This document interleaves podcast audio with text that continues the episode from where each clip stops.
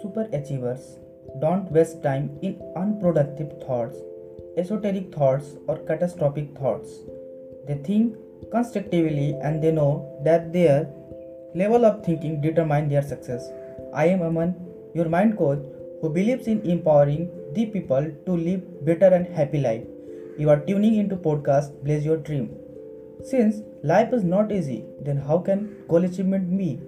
So learn to discover and scale your potential each week on Wednesday and Sunday. Thank you.